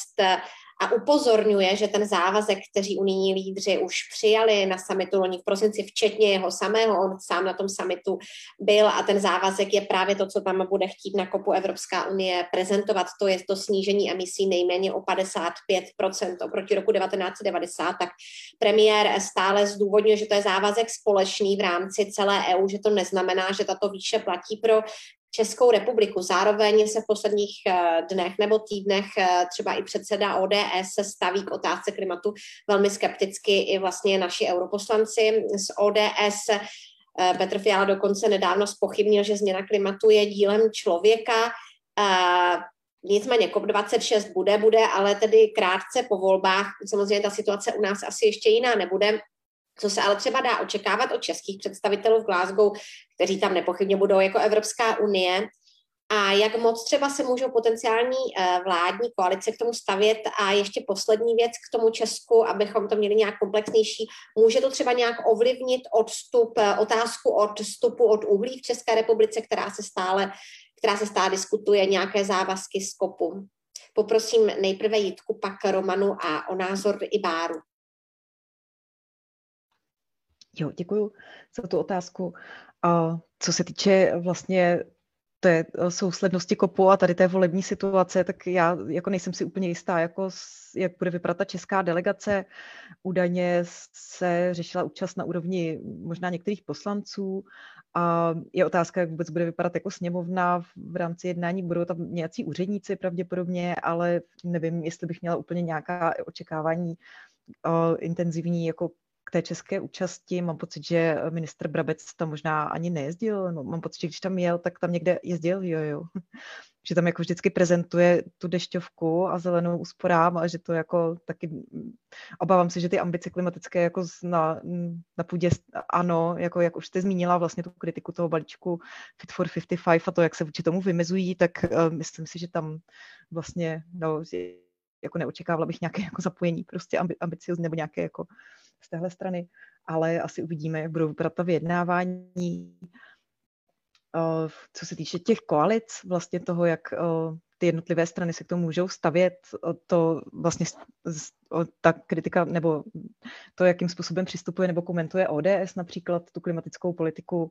A je to upřímně řečeno, myslím si, že to je jedna ze stran, kde jako u řady lidí převládá přesně ta skepse i vůči tomu IPCC, jakože jak Petr Fiala řekl, že vlastně neví, jestli jako lidé mají vliv na klima, tak tam se právě obávám, že jako nedošlo ani k tomu uznání jako té klimatické vědy nebo toho koncenzu.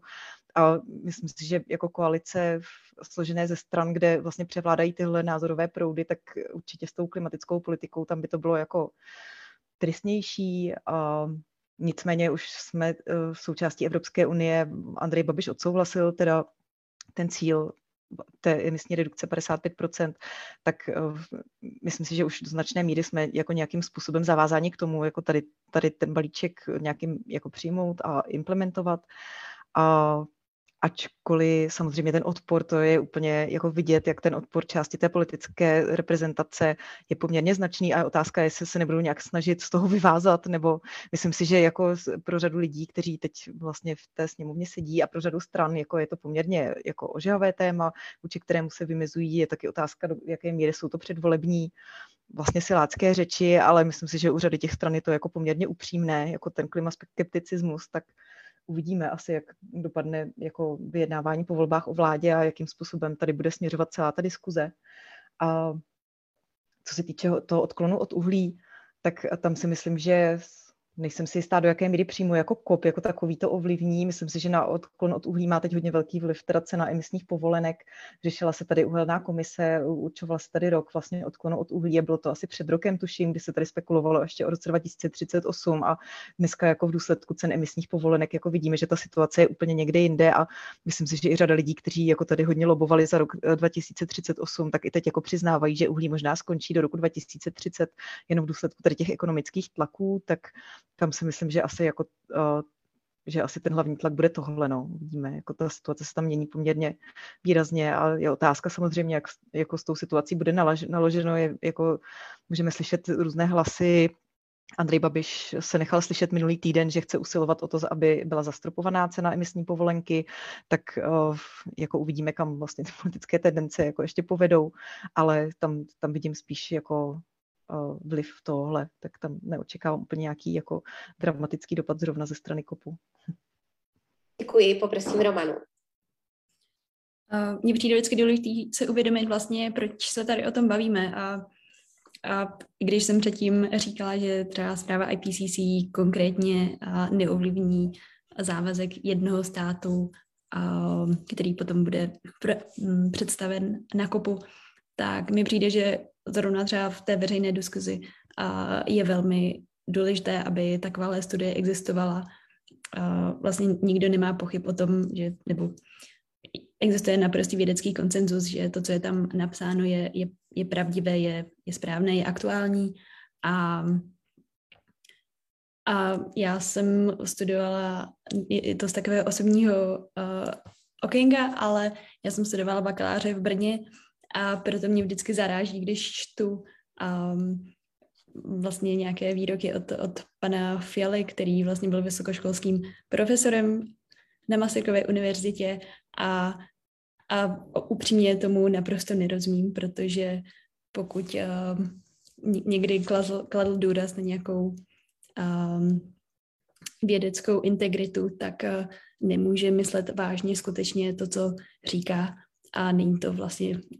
nějaká jako složitá, složitá věda.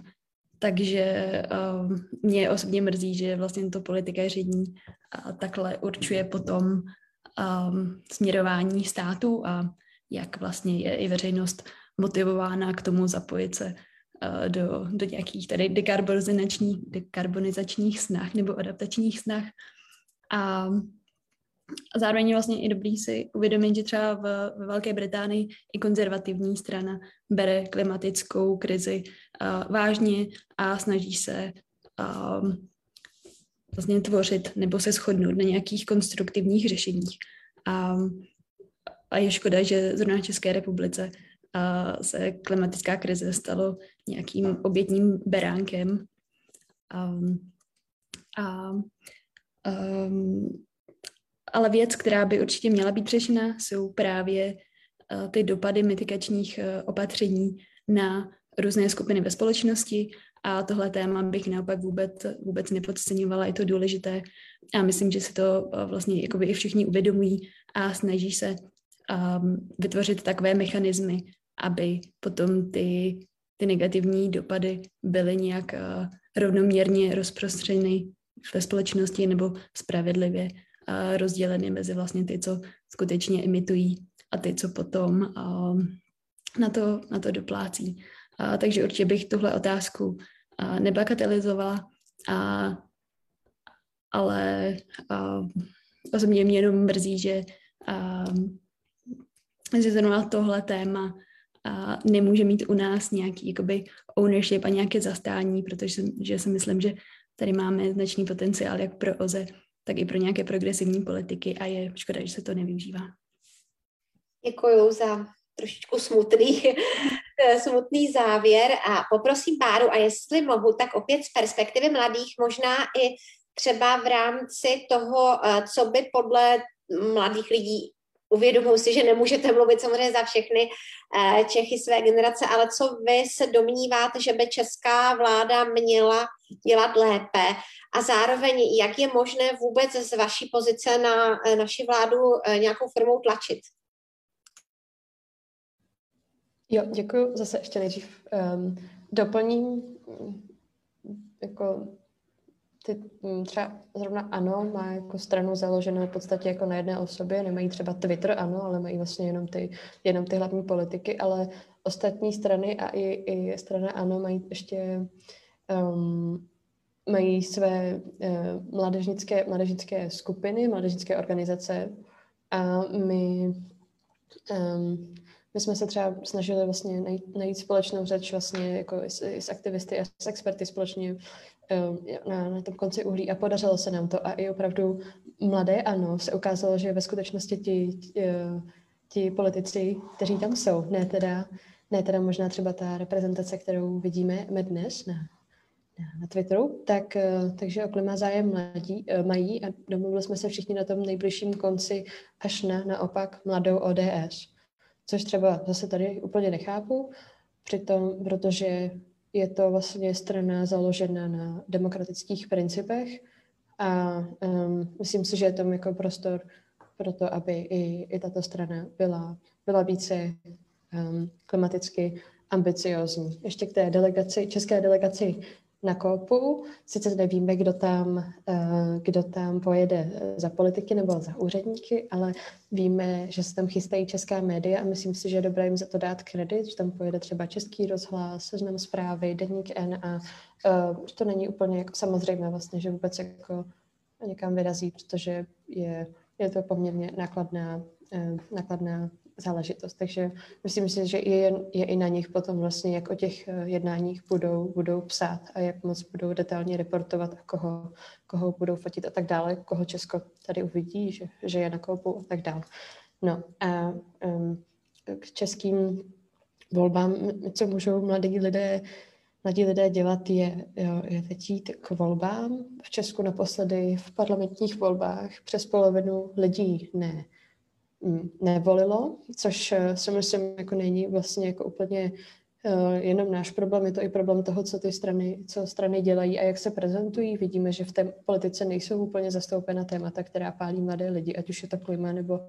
nebo um, dostupné bydlení, nebo vzdělání, nebo flexibilní úvazky pro rodiče, ta témata tam nerezonují. A, a je to škoda, zároveň strany prostě neumí lákat mladé lidi Eh, nějak efektivně, aby k těm volbám došly. Naopak umí prostě rozdávat eh, koblihy nebo chodit do hospody za jinou věkovou skupinou. A um, třeba z průzkumu České rady dětí a mládeže z roku 2020 vyplynulo, že vlastně 65% mladých lidí v Česku má pocit, že vůbec ani ta politická rozhodnutí jako nějak nedokážou ovlivnit a že politice nerozumí a, a že i ani jako jejich názory, kdyby, kdyby nějaké jako chtěli prezentovat, takže že by tam nebyl nikdo, kdo by si je poslechnul. Takže tady je tady nějaká frustrovaná generace, která, u které je úplně zásadní, aby šla k volbám, protože vlastně z nějakých eh, třeba z průzkumu Speak už vyplynulo, že ochrana přírody a klima je jedno ze, ze, ze zásadních témat, co nás, co nás zajímá, přesto nechodíme k volbám, ale um, z, z řad starších občanů k volbám chodí mnohem více. Jestli třeba každý pátý nebo čtvrtý člověk mladý jde k volbám, tak u, u, u skupiny třeba 60 plus eh, je to každý sedmý z desíti. Takže eh, je, je důležité k volbám chodit a potom je tady dalších několik nástrojů, kterými se kterými se dají taky ovlivnit politici, ať už je to, ať už je to nějaké PR, ať už je to vstupování do, do veřejného prostoru, ať už je to organizování stávek, výzkum, uh, cokoliv. Um, myslím si, že ještě ta, to naše um, náš politický režim nám tady to ještě u, um, umožňuje a je potřeba se za to trošku poprat, takže společně s klimatem chránit demokracii, protože to jinak, protože to jinak nejde. Děkuju. To jsou silná a důležitá témata, která by nepochybně měla i nadále rezonovat ve společnosti a nejenom ve společnosti mladých lidí. Eh, zeptám se na poslední věc a to je obnova po pandemii a klima a vlastně i COP26 v tomto směru. Nicméně, eh, protože eh, pandemie teď se tak nějak dostala do centra pozornosti velké části zemí a mnohdy vytlačila trošičku, ne přímo z centra, ale vytlačila to klima z takového eh, vlastně jakoby nebezpečného nebezpečného vykřičníku, co nad námi visí a najednou se tam objevila pandemie, která prostě byla teď a tady. Nicméně ona podle řady expertů může se, vlastně sehrát právě v té, v té situaci klimatické pozitivní roli, protože nyní vlastně řada států se pokouší a obnovuje svou ekonomiku po, po pandemii. Například Evropská unie má na to přímo obrovský nástroj Next Generation EU, kde podmínila to čerpání dotací právě relativně vysokým procentem zelených projektů. To muselo například udělat i Česko, které tento týden dostalo vlastně první předfinancování, první peníze z toho balíčku. Eh, chci se zeptat, eh, dle vašich názorů, jakou roli si myslíte, že bude ta obnova po pandemii Eh, hrát vlastně v, té, v tom boji proti nějaké masivní změně klimatu a zároveň si to může opět mít nějaký ohlas i na COPu 26. Poprosím Jitku, pak Romanu a na závěr Báru. Jo. A No, jako ta pandemie, jak jste řekla vlastně už v rámci té otázky, na určitou, mí, na určitou dobu jako významně upozadila vlastně to téma toho klimatu.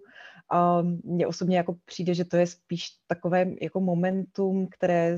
posloužilo jako nějaká, nějaké nové rámování, nějaký nový narrativ nebo jako impuls, k, jak říkáte, vlastně té obnově nalili se eh, určité peníze vlastně do těch projektů, vyčlenili se nějaké fondy jako v rámci té obnovy. Je otázka, kolik těch peněz skutečně jako šlo na nějaké projekty, které by měly skutečně jako nějaký, jako je, je tam otázka toho čerpání. Viděli jsme, že Národní plán obnovy jako v České republice, tam se jako umístilo spoustu nějakých projektů, které vlastně byly připravené, nějak se to jako využilo, vlastně ne, nebyla tam úplně vidět nějaká systematická práce zatím a spíš se to tak využilo, jako že se zaplatí nějaké věci, o kterých se už asi přemýšlelo a takže je otázka, jako jestli ty částky vlastně budou mít nějaký jako významný dopad. Um, myslím si, že ne, jako další zajímavá věc, která v souvislosti s tou pandemí, jako si myslím, že se ukázala, a když se nějak hodnotilo, kolik vlastně emisí, o kolik klesly emise jako během toho covidového roku, bylo vidět, že, to, že emise celosvětově klesly asi o 6%. A ta vlastně potřeba, kterou teď máme, je, aby celosvětové emise každý rok klesaly zhruba o 7%. Takže bylo vidět, jak jako významné změny jsou potřeba, aby skutečně jako ty emis, na těch emisích to bylo znát, ale jako klimatologové to všechno hodnotili tak, že jako v dlouhodobé perspektivě to jako neznamenalo nic. A myslím si, že jako pro řadu zemí a zejména eh, právě těch rozvojových zemí, chudších zemí, tak ten COVID mohl znamenat spíš jako problém, protože ty země můžou mít eh, už, už takhle prostě mají velkou dluhovou zátěž, mají jako teď, že jo, zápolí z důsledky klimatické krize. Myslím si, že ten COVID prostě mohl představovat další zátěž, ať už jako nějakou finanční, anebo v podobě vlastně lidských zdrojů. Oni měli prostě zpracovávat adaptační plány a podobně a ty své kapacity museli věnovat zase jako covidu. A tak jako v globální perspektivě bych to jako v tom reálném dopadu asi hodnotila spíš jako nějakou jako další, další zátěž, další problém ale myslím si, že v jako rovině toho narrativu to posloužilo jako takové momentum nebo jako nějaký symbolický, eh, vlastně, že, že to bylo využito v té retorice jako nějaký symbolický předěl a jako ty finanční injekce byly nasměrovány nebo byl pokus nasměrovat je tímhle směrem, což myslím si, že bylo jako důležité zarámovat to takhle a jako klást důraz na to, aby byly ty finanční prostředky vynaloženy takhle, ale nejsem si úplně jistá, jestli jako to byl tak významný krok někam. A ještě bych chtěla říct vlastně v souvislosti s tím kopem, tak bylo poměrně kritizováno, že pro jako lidi z těch zemí, kde třeba byla horší, horší dostupnost vakcín a podobně, tak vůbec třeba účast na kopu jako byla poměrně problematická, protože ti lidi, že jo, nemají přístup k očkování, byli, myslím, že bylo slíbeno nějaká pomoc jako s očkováním, která ale byla pomalá a nejsem jako si jistá v tuhle chvíli, do jaké míry se skutečně podařila jako realizovat. Mám pocit, že jako byla poměrně velká kritika asi před měsícem z, eh, ze strany neziskových organizací směrem k tomu, že ten COP by měl být opět ještě odložen, že vlastně se nepodařilo zajistit to, aby jako lidé z těchto zemí se vlastně mohli nějak jako spravedlivě účastnit těch vyjednávání. A tak, takže ten, kop, ten COVID měl minimálně dopad na ten COP i jako tady v té další rovině, a, která si myslím, že jako Británie sklidila poměrně kritiku za to, že to vlastně jako nebude úplně férový a inkluzivní COP, tak jak jako avizovali a chtěli nebo zamýšleli, jako i tady z toho důvodu. Takže i tady to si myslím, že byl poměrně problém. Děkuji, poprosím Romanu. Mně přijde, že COVID sehrál důležitou roli v tom, že bylo vidět, že pokud existuje nějaká politická vůle, tak, eh, tak je možné mobilizovat velké částky peněz a nasměrovat je prostě tam, kde to je prioritní najednou pro, pro tu vládu. a tohle je něco, co vlastně uh, se myslím dosud nestalo, pokud se nejedná vlastně o nějaké, o nějaké války a je vidět, že pokud by skutečně vlády chtěly, tak by mohly být mnohem ambicioznější i v ochraně klimatu, jenom tomu musí dát vlastně vysokou prioritu. Uh, takže určitě tohle, myslím, byla velká lekce pro svět, ale zároveň uh, v tom vidím velkou paralelu i vlastně vidím paralelu mezi dopady pandemie a celou klimatickou krizí v tom, že uh, je vlastně, jak, jak jste zmiňovala to očkování, tak co jsem četla posledná, poslední čísla, tak snad jenom 4% uh, populace uh, v Africe je očkovaných, je plně očkovaných, což je vlastně hrozně málo. Uh, v EU se pohybujeme snad kolem 60%. A a tady taky vidíme vlastně tu nerovnost uh, nebo ty nerovné podmínky, jak čelit nějaké krizi, ať už je zdravotní, nebo právě té, uh, té klimatické. A i tady vlastně uh, podle mého mínění se nějak narušila vlastně důvěra mezi těmi státy a opět to odráží i, i tu nedůvěru, která vzniká, když uh, rozvojové státy nebo rozvinuté státy vlastně slibují nějaké finanční injekce. Roz, rozvojovým státům, aby, aby posílil svoji adaptační um, schopnost. Ale vlastně to se neděje. A neděje se tak ani, ani když máme zdravotnickou krizi. Takže um, určitě je tam prostor pro zlepšení, a, ale ten je naopak zase značný a určitě se může promítnout i do nějakého komplexnějšího přístupu Evropské unie, třeba k rozvojové spolupráci a může se více snažit o nějaký integrovanější přístup aby eh, projekty EU, ale i vlastně eh, rozvojová spolupráce jednotlivých třeba členských států Evropské unie byly více promyšlenější a více vlastně eh, zahrnovaly nějakou adaptaci, mitigaci a i ten a, ekonomický růst a, té země, nebo aby vlastně a, nebyl jenom úzce zaměřený na mitigaci, adaptaci, ale aby pomáhali obnově té, té dané uh, zemi. Um, jo, za mě asi. Děkuju. Děkuju a poprosím o její názor na toto téma Báru. Jo, no tak můj názor je, že pandemie ukázala, jak, jak um, strašně procesů, v kterých, jako, nějakých ekosystémových nastavení, kterých denně žijeme, um, vůbec, vůbec nefungují a nejsou udržitelné a vlastně nejsou nějak promyšlené a fungují prostě kvůli tomu, že se tak jednou začaly dělat a pokračuje se v nich, jako, ať už jde třeba o přepravu ně, jako materiálu nebo výrobu něčeho, um, výrobu nějakých čipů nebo dalších věcí, kterých, jako teďka, kterých je teď nedostatek, tak uh, ta, ta pandemie tím, že se um, zavřely státní hranice, ukázala, že vlastně um, nejsme připraveni takovým jako takovým drastickým změnám čelit, protože ty naše, eh, ty vlastně ty procesy, které, které máme nastavené eh, v politice, v, v průmyslu, ve vzdělávání, um, nejsou nerozbitné a, a, mm, a, a takže tím, že vlastně nic není ideální, nežijeme v nějakém jako ideálně nejlepším, nej, nej, nejlépe vymyšleném světě, tak myslím, že to můžeme využít vlastně tu znalost toho, že víme, že nic ne, nefunguje perfektně k tomu, že se to všechno dá změnit. A že když něco děláme nějakým způsobem, neznamená to, že tak musíme dělat pořád. A ještě když už teďka víme, že to, že to teda nefunguje nejlíp, tak o to se můžeme snažit aspoň, aby ty procesy, které nejsou um, udržitelné, byly aspoň třeba ekologické, nebo tak. Potom k tomu očkování na kopu, tak uh, i ten příkop 26, tak tam to očkování bylo docela problém. Um,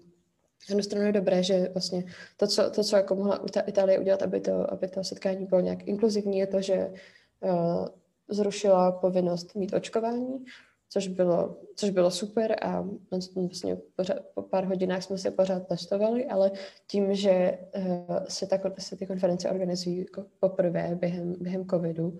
a to, tohle byl jenom příkop, tady byly teda tisíce lidí, na, na kopu to budou desetitisíce tisíce lidí, tak uh, při, při, jenom při tom samotném testování nastalo tolik administrativních a běžných problémů, že třeba jsme se došli um, očkovat, um, um, otestovat na PCR testy a, a potom spoustě účastníků došly výsledky antigenních testů a v důsledku toho zůstali uvěznění někde na letištích mezi jako několika státama, protože nemohli prostě ani na jednu stranu, ani na druhou. Což jako by se, by se během toho COVID, kdyby, kdyby byl COVID, tak, se, tak, se to prostě, tak by se to nestalo. Takže je, je to fakt problém jenom logisticky udělat tu konferenci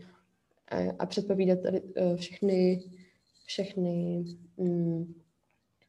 No, všechno, všechno možné, co se, může, co se může pokazit. A potom v Česku si myslím, že spíš než uh, ke klimatu je důležitý zmínit, že ta pandemie ukázala, jak silně je tady lobby, lobby průmyslu oproti třeba uh,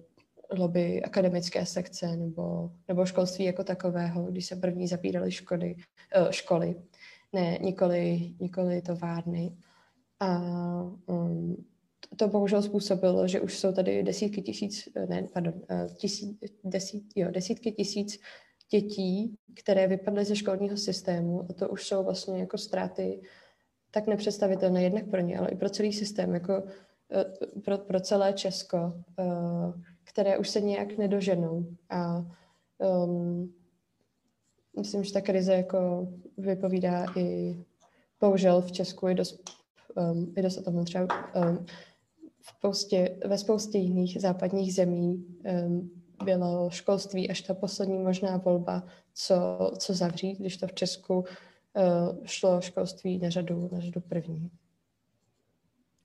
Děkuji za trošičku pochmurný závěr, ale věřím, že si z toho odneseme uh, především pozitivní a optimistické inputy. Eh, já chci poděkovat jak divákům, tak i našim řečníkům, respektive řečnicím. Vypichuji, že je pro mě velmi významné, že jsme tady byli samé ženy, což je velmi atypické na podobných diskuzích obecně. Eh, takže ještě jednou mnohokrát děkuji za zajímavé příspěvky. Dnešní debata byla poslední debatou v letošní sérii Prague Climate Talks, ale Institut pro evropskou politiku Europeum organizuje do konce roku ještě řadu dalších eh, jiných akcí, které rozhodně eh, doporučuji a o kterých se můžete dozvědět na facebookové stránce Europea. Přeji vám hezký večer a děkuji za pozornost. Neschledanou.